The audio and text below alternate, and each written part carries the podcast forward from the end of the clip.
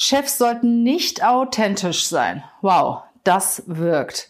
Ja, und mit so viel Power und Kraft geht es auch in diesem Podcast weiter. Willst du mehr wissen über die Themen Wirkung, Performance, Körpersprache, Authentizität? Ja, dann bist du heute bei unserem Podcast genau richtig. Und vor allen Dingen, du kommst an einer Dame nicht vorbei, das ist Monika Matschnig. Monika ist die führende Expertin für Körpersprache und erfolgreiche Wirkungskompetenz. Sie ist die Körpersprache-Expertin Nummer eins. Ja, und sie konnte ich für diesen Podcast als Interviewpartnerin gewinnen. Und darauf bin ich ganz besonders stolz, weil ich habe aus diesem Podcast auch so viel mitgenommen. Ja, sie erklärt zum Beispiel, wie wichtig es ist zu wirken, wie wichtig deine Wirkung ist und warum Chefs nicht authentisch sein dürfen.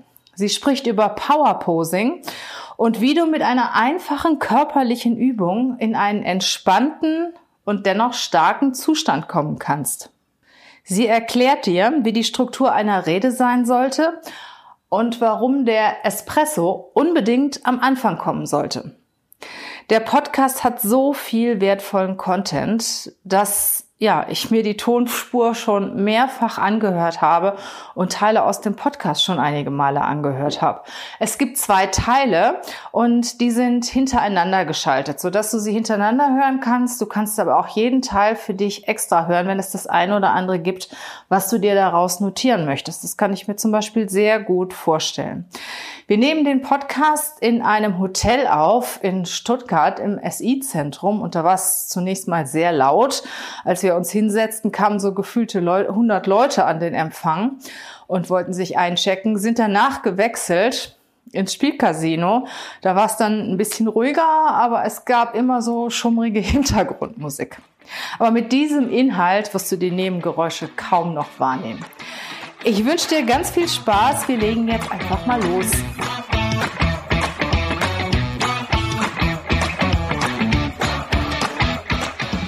Herzlich willkommen zum Podcast Leadership is a Lifestyle.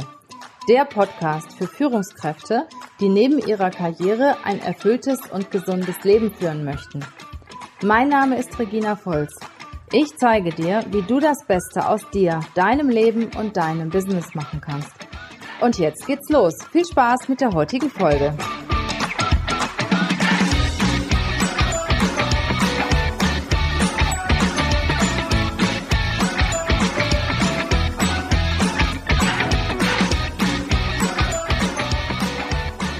Personal Branding, Auftritt, wie vermarkte ich mich, wie komme ich an, Selbstauftritt, Selbstvermarktung, Personal Branding ist ja heute in aller Munde. Und dazu habe ich einen Experten eingeladen, und zwar eine Expertin, Monika Matschnig. Herzlich willkommen, Monika, in meinem Podcast. Dankeschön für die Einladung. Ja, ich habe dich ja gesehen bei einer Veranstaltung in Köln und du hast mich ganz besonders beeindruckt. Es gibt ja viele Leute, die von Körpersprache erzählen und auch Vorträge halten zum Thema Körpersprache. Aber du hast das so bildlich gemacht und auch so lustig gemacht und ich konnte ganz schnell nachvollziehen, was genau, warum wichtig für uns ist zum Thema Körpersprache. Magst du mal ein paar Worte zunächst mal von dir erzählen, was, wo du herkommst, was du gemacht hast und ja, dann kommen wir nachher sicher gerne auf das Thema zurück. Ja, ähm, was ist zu meiner Person zu sagen? Also ursprünglich war ich Leistungssportlerin und da habe ich schon damals bemerkt, dass die Wirkung vor den Gegnern etwas ganz Entscheidendes ist. Und da habe ich schon gelernt, wirklich bewusst meinen Körper einzusetzen, zu einem, um auf den Gegner vielleicht stark zu wirken, zum anderen aber auch, damit ich mich selbst besser fühle. Und dann habe ich mit sechzehn Jahren einen Körpersprache-Experten kennengelernt, der international aktiv ist und der hat mich so fasziniert, dass ich mir zum Ziel gesetzt habe, das möchte ich auch können. Und ich habe mit sechzehn schon ganz bewusst darauf hingearbeitet, aber mir ist sehr schnell klar geworden, dass ich noch eine zusätzliche professionelle Ausbildung benötige und deshalb habe ich auch Psychologie studiert. Somit habe ich jetzt zwei katastrophale Kombinationen. Zu einem bin ich Psychologin und zum anderen Körpersprache-Expertin. Warum katastrophal? Weil wenn ich zu den Menschen sage, ich bin Psychologin, dann heißt es ganz häufig, oh Gott, jetzt muss ich aufpassen, was ich sage. Und wenn ich dann noch hinzufüge, ich bin Expertin für Körpersprache, dann wissen sie zunächst überhaupt nicht, wie sie sich bewegen sollten. Aber kurzum, ein Körpersprache-Experte kann nicht in den Kopf des anderen hineinschauen. Mhm. Und somit gibt es nur verräterische Signale, die auf eine Emotion schließen lassen. So viel zu dem Thema. Und zusätzlich schreibe ich einfach Bücher oder ich mache Seminare, gebe individuelles Coaching und bin ab und zu mal im Fernsehen oder im Radio. Das heißt, du bist eigentlich über das Thema Leistungssport dazu gekommen, weil dir damals schon wichtig war, vor dem anderen entsprechend aufzutreten, ja. Ne? Und auch ein gewisses Bild abzugeben, von Sicherheit wahrscheinlich. Ne? Ja, und mir war das zunächst gar nicht so klar, wie wichtig dieses Auftreten ist, aber das habe ich einfach beigebracht bekommen von meinem damaligen polnischen Trainer, der mir das sehr klar dargestellt hat, wie wichtig eine gute Wirkung ist. Man muss sich ja vorstellen, ich war damals vierzehn Jahre, als ich äh, bereits bei den Großen in der Bundesliga mitspielen durfte. Wow. Und ich war damals schon eins achtzig und wahnsinnig unbeholfen mit meinem Körper, äh, fühlte mich selbst noch nicht wohl in meiner Haut. Was hast du denn gemacht für einen Leistungssport? Ich habe Volleyball gespielt, ah, okay. Im Bundesliga und im Nationalteam. Und ich musste damals erst lernen, mit meinem Körper und mit meiner Größe umzugehen und zu erkennen, dass, äh, dass ich durch... durch die Ausstrahlung meines Körpers auch ganz vieles bewirken kann. Beim Gegenüber, aber bei mir auch selbst. Und Papa Peer, so habe ich damals meinen polnischen Trainer genannt, der hat so den Anstoß dazu gegeben, mich mit der Materie Mensch einfach sehr intensiv zu beschäftigen. Und äh, was waren das denn damals, sagen wir mal, für Körpersprache, äh, Tricks oder Methoden, die du angewandt hast? Da, das ging ja natürlich ganz stark über die mentale Ebene. Mhm. Also wir wurden, wir haben ja damals auch wirklich äh, die Leute gehabt, die uns mental auf die Spiele vorbereitet haben. Und da haben wir einfach schon gelernt, äh, wie wichtig es ist, ein bestimmtes Denken zu haben, mhm. weil das, was der Mensch denkt, strahlt der Körper auch aus. Mhm. Das, was der Mensch denkt, erzeugt natürlich auch sofort auch Emotionen und die Emotionen führen auch zu einer bestimmten Handlung. Und das habe ich sehr früh beigebracht bekommen. Das finde ich sehr interessant. Ich habe letztens noch gehört in einem Interview, äh, da hat jemand gesagt, der Kopf, der Kopf geht immer vor und der Körper geht nach. Zum Beispiel beim Surfen. Ne? Ja. Du musst mit, mit dem Kopf eigentlich schon die Richtung einschlagen und dahin gehen, wo du hingehen willst und der Körper folgt. Oder beim Dartspielen zum Beispiel. Ne? Mit dem Kopf bist du eigentlich schon voll im Ziel und dann folgt der Körper. Und genauso, denke ich mal, ist das auch mit der Körpersprache. Wenn du dir eine gewisse Situation vorstellst und äh, den Körper darauf einspielst, dann kommt der Kopf sehr schnell hinterher. Ne? Ja, absolut. Das ist das Visualisieren, dass die Spitzensportler ja bis zur Perfektion beherrschen. Man denke hier möglicherweise nur an die Skifahrer, die im Vorfeld, bevor sie wirklich starten, da sieht man öfters geschlossene Augen und im Geiste fahren sie die gesamte Piste ab und mhm. der ganze Körper bewegt sich. Warum machen sie dieses Visualisieren? Weil das, was der Mensch sich denkt, das, das führt der Körper dann auch leichter mhm. aus. Und das ist so eine ganz entscheidende Technik auch für mit Menschen, mit denen ich arbeite, dass ich äh, auf der mentalen Ebene arbeite, um ihre Wirkung zu verbessern. Das ist die erste Gruppe. Und dann wiederum aber gibt es Persönlichkeitstypen, die machen es bottom-up, nennt man diese Methode. Mhm. Bottom-up nennt man, dass ich ihnen bewusst mit dem Körper zeige, was sie machen sollten. Sie führen es mit ihrem Körper auch aus, wiederholen es und haben dadurch das ah, Gefühl. Die, so fake it until you make it. Ja, genau. Das ist wie zum Beispiel mhm. Power Posing von, äh, ja, genau. von mhm. der Amy Cuddy. Und sie hat ja äh, das Bottom-up zelebriert und auch wissenschaftlich dargestellt, dass es auch funktioniert für diejenigen, die nicht wissen, was Power Posing ist. Und da kann ich auch den Zuhörern gleich einen Tipp mitgeben. Ja. Wenn man sich vor einer schwierigen Situation befindet, vielleicht eine Präsentation oder ein Gespräch mit einem schwierigen Verhandlungspartner und man fürchtet sich davor ein wenig oder ist unsicher, dann ist am besten, man schließt sich mal in einen Raum ein, nimmt einen extrem breiten Stand ein, dann stemmt man die Hände in die Hüfte, man hebt den Kopf an, also man kann sich so das vorstellen wie eine arrogante Macho-Pose und bleibt zwei Minuten lang so stehen. Und in Studien hat man dann herausgefunden, dass nach zwei Minuten passiert im Körper Folgendes. Der Testosteronlevel, das ist das Dominanzhormon, und auch wir Frauen haben äh, Testosteron, mhm. Testosteron, der schießt plötzlich nach oben und der Cortisol-Level, das ist das Stresshormon, der geht oh, nach unten. Spannend. Das bedeutet einfach, halten wir diese Powerpose zwei Minuten lang, dann sind wir danach äh, entspannter und fühlen uns auch wesentlich stärker. Selbstbewusster. Ja. So ist es. Was ist, was meinst du, was das für ein Grund ist, dass wir Angst haben, zum Beispiel auf die Bühne zu gehen, vor Menschen zu sprechen? Da kann uns ja eigentlich nichts passieren. Ich hatte letztens noch gehört, dass der Mensch mehr Angst hat, auf die Bühne zu gehen, als vor dem Tod. Ja, das ist einmal eine Studie, die gemacht worden ist, obwohl ich ehrlich gesagt mhm. mich frage, wie haben sie diese Studie gemacht? Die können ja nicht Tote befragen. Aber nichtsdestotrotz, das erlebe ich ganz häufig in meinen Intensivseminaren. Ich habe ganz viele Menschen, also die wirklich gehobene äh, Positionen haben im Führungskräftebereich und die wahnsinnig Angst haben vorm Präsentieren. Warum entsteht diese Angst? Ein Hauptgrund ist natürlich, weil Menschen Angst haben vor dem Versagen. Sie möchten sich nicht blamieren vor jemandem. Und wenn sie einfach auf der Bühne stehen, da liegt die gesamte Verantwortung einzig und allein bei ihnen. Ob es alle ihnen Blicke gelingt, sind auf dich gerichtet. Ne? So ist es. Oder ob ich versage. Mhm. Der zweite Punkt, der vorhanden ist, ganz viele Menschen haben einmal ein ganz schreckliches Erlebnis gehabt. Und dieses tragische Erlebnis hat so ein kleines Trauma in ihnen hinterlassen. Und jedes Mal, wenn es zur gleichen Situation kommt, wieder einen Vortrag halten, wird dieses Trauma aktiviert.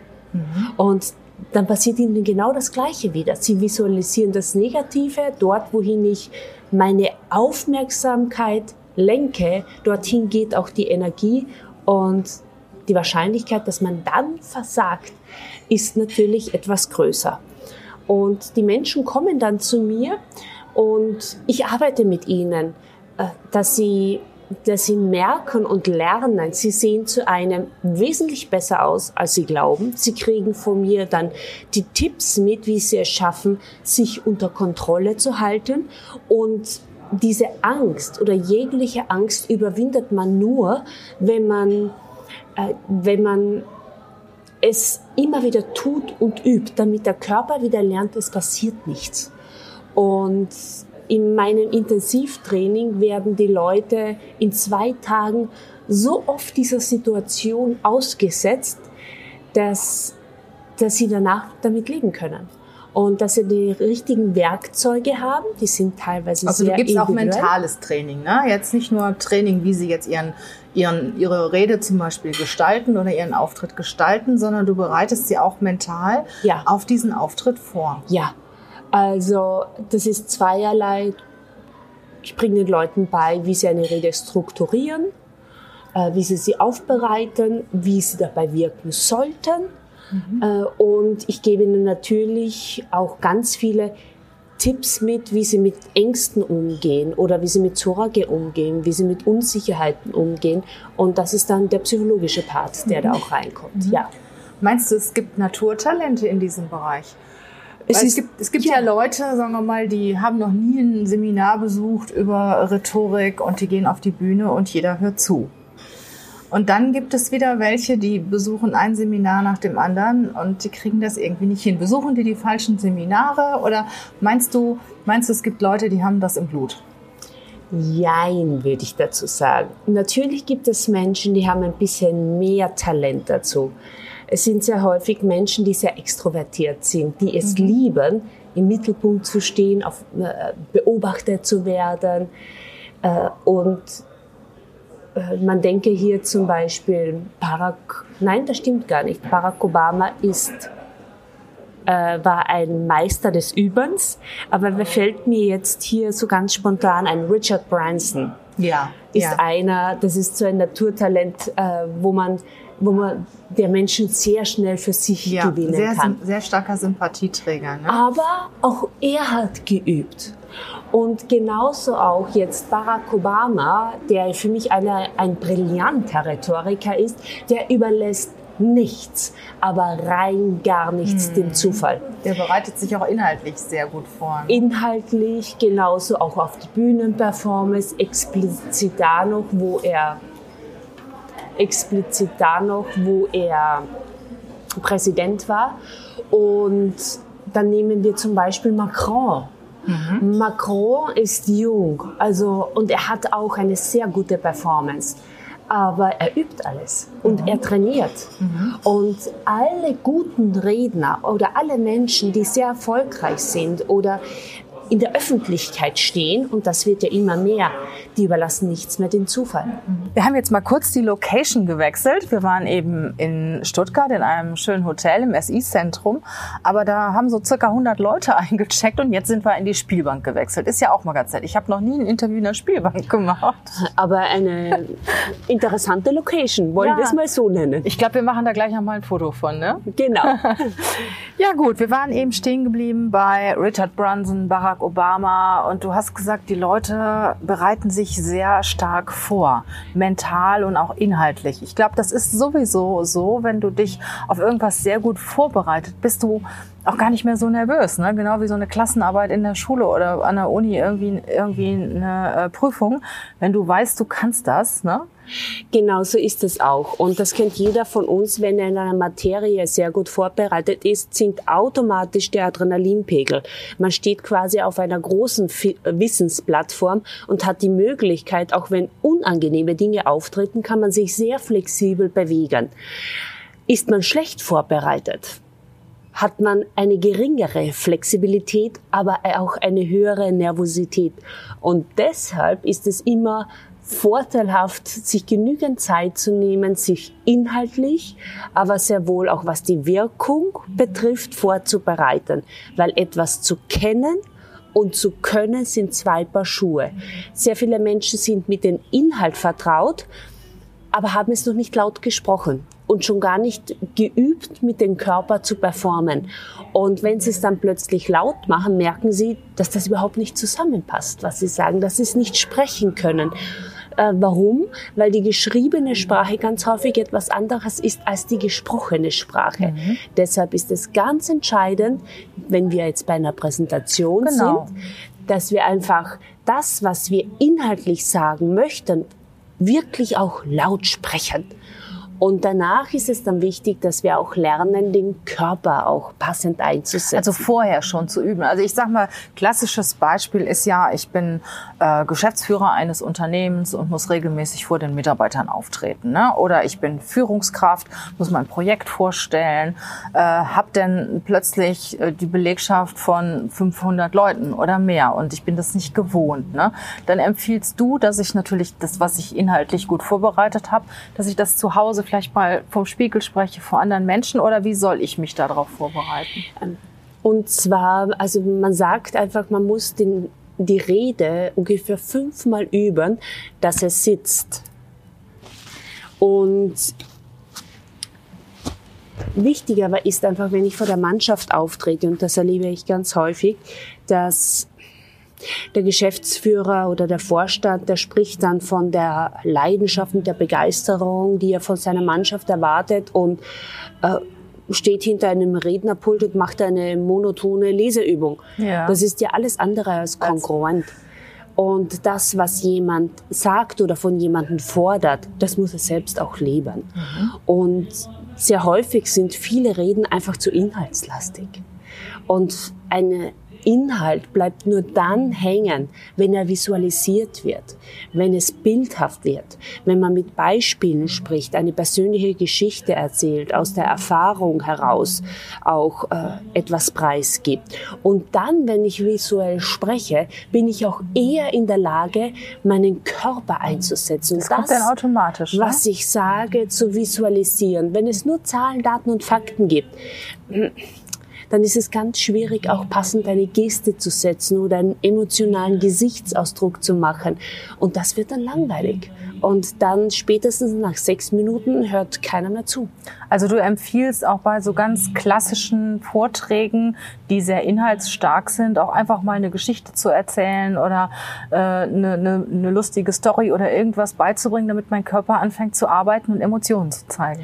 Ja, also jeder muss sich dessen bewusst sein. Ich kann noch so ein einen interessanten Inhalt haben. Aber wenn der Inhalt nicht visualisiert wird, also durch eine Analogie, durch ein Beispiel, durch etwas, was Emotionen erzeugt, dann bleiben die Zahlen, Daten und Fakten einfach nicht hängen. Mhm. Und das macht man ja nicht nur bei Präsentationen, sondern das macht man ja genauso auch in normalen Gesprächen. Man spricht von seinen Produkten und man gibt ganz viele fachliche Informationen und keiner merkt sich was. Was Menschen sich merken, sind die visuellen Informationen, eine Geschichte oder ein Bild, etwas, was emotionalisiert. Und aufgrund dieser Visualisierung hat man dann die Möglichkeit, den Rückschluss auf den Inhalt zu bringen. Jetzt sagen wir mal bei so einer klassischen Rede, ich sag mal Neujahrsrede, ne? Ja. In einem Unternehmen. Was meinst du, wie viel Prozent sollte wirklich Inhalt sein und wie viel Prozent Story, Emotionen, Geschichten? Also so ad hoc kann ich das jetzt einfach gar nicht mal sagen. Das kommt immer ein bisschen darauf an. Aber worauf wirklich alle achten sollten, ist einmal, dass meine Rede eine gute Struktur hat. Mhm. Und ich bin immer für die einfachen Sachen. Und ich sage einfach, es muss eine spannende Einleitung geben, einen interessanten Hauptteil und einen phänomenalen Schluss. Und das Wichtigste in einer Rede ist immer der Anfang. Mhm. Und nicht die Mitte. Warum? Wenn der Anfang nicht gut ist, dann hört mir keiner mehr zu. Der Anfang, die Einleitung ist dazu da, Interesse zu wecken. Beim Anfang entscheidet der Zuhörer innerhalb von Bruchteilen von Sekunden, höre ich dem zu oder höre ich dem nicht mehr zu. Und deshalb muss man einfach sich gut überlegen, wie gehe ich auf die Bühne und was sind meine ersten paar Sätze auch, die ich sage. Was ist meine Einleitung? Ich sage immer, es muss der Espresso sein. Er muss wach, wach machen, er muss Lust auf mehr machen, mhm. damit die Menschen mir im Hauptteil auch folgen können. Und im Hauptteil sollte ich einfach vier Kategorien bringen. Und diese vier Kategorien, jede Kategorie muss irgendwie visualisiert werden und der Nutzen hervorgehen. Warum vier? Oder welche vier? Warum vier? Also es kommt aus dem psychologischen Bereich. Das, man nennt es das Milnersche Gesetz. Menschen merken sich so tendenziell fünf plus minus zwei Informationseinheiten.